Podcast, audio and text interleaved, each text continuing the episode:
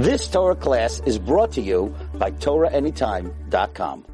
Good morning, everyone. Today we're going to start a new series, which is the series of how to pronounce the the Hebrew language properly.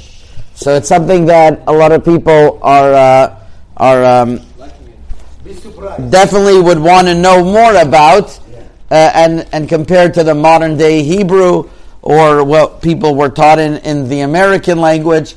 But what could we glean from the sources? What is the proper way? Now, there's a big question in the Poskim. Rav Kook, in uh, the year uh, Tafresh Tzadigimel, which is the year 1934, already penned a letter to a journal that there was at the time regarding uh, uh, regarding properly pronouncing wording. Does somebody change one's masoret or not? Does somebody change one's tradition? If he had a certain tradition to pronounce letters one way, will he, uh, the, and he finds out that that's not correct, should he change it? And Rav Kook was adamant that one should not change one's masoret. One's, one should not change one's, uh, one's, one's uh, tradition and his upbringing and his custom, because that is the way he is used to pronouncing. And then he brings different proofs, like kara velo digdig beotiotea. If somebody is not careful in how he pronounces, so uh, the Gemara talks about that he should go back. And Rav Kook says this obviously not talking about somebody who pronounces them wrong because that's not even a question. Rather, rather we're talking about somebody who who uh, who who is doing it according to his minhag. Whereas the chief rabbi of Beirut at the time, yeah, his name was Rav Shabtai Bochbot, and he wrote a long rebuttal to this uh, to this teshuva of Rav Kook, and it's printed in the Sefer uh, in the Sefer Yaskil Avdi, which was one of the great uh, Sephardic Acharonim of the time. His name is Rav Ovadia Hadaya. He was the Rosh Yeshiva of the Yeshivat HaMikubalim Bet El.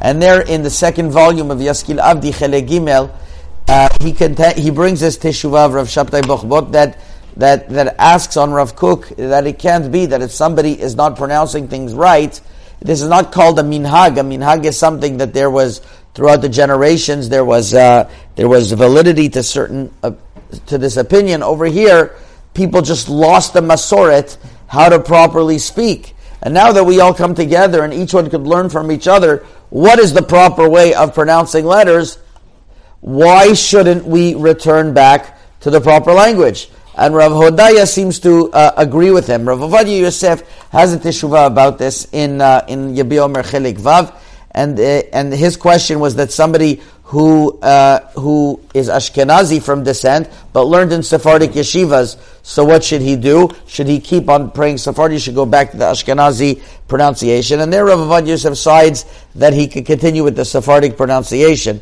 but on this actual machloket where it goes back and forth is actually very dynamic whether one should keep his masoret, and we're going to see that it's really going to make a difference. If if there are going to be letters that are totally uh, that are totally not pronounced, because uh, because just it was a mistake. I was going along, whether it was by the Sephardim or by the Ashkenazim. We'll see by by Sephardim some of them were big mistakes, and by Ashkenazim some were big mistakes, and there's also by Timanim some of them are big mistakes.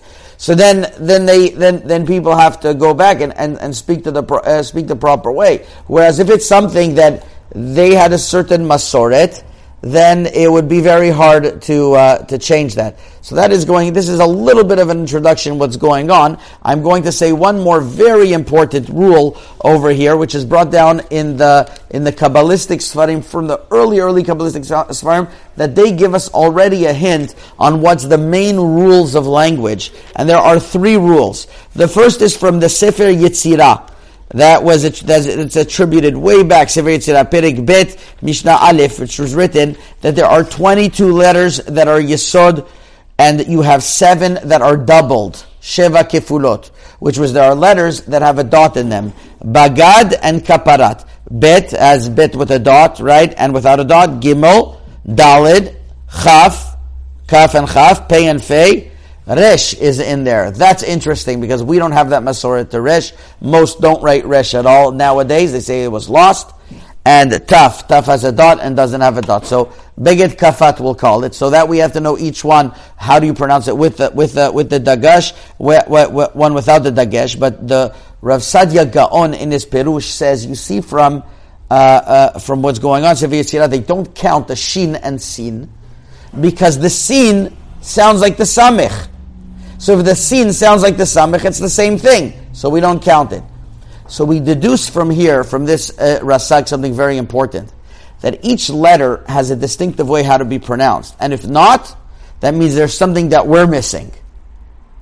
So the Bet Yaakov, the Sidur Bet Yaakov of the Yaavetz also writes that the language of, Yaakov, uh, of Lashon HaKodesh is complete and it doesn't have any deficiency in it. And therefore, somebody has to make sure to pronounce the Ainin and the Alfin and the Chetin and the, and, and the Chafin, and each one has to be careful, not, one should not mix to, with the others.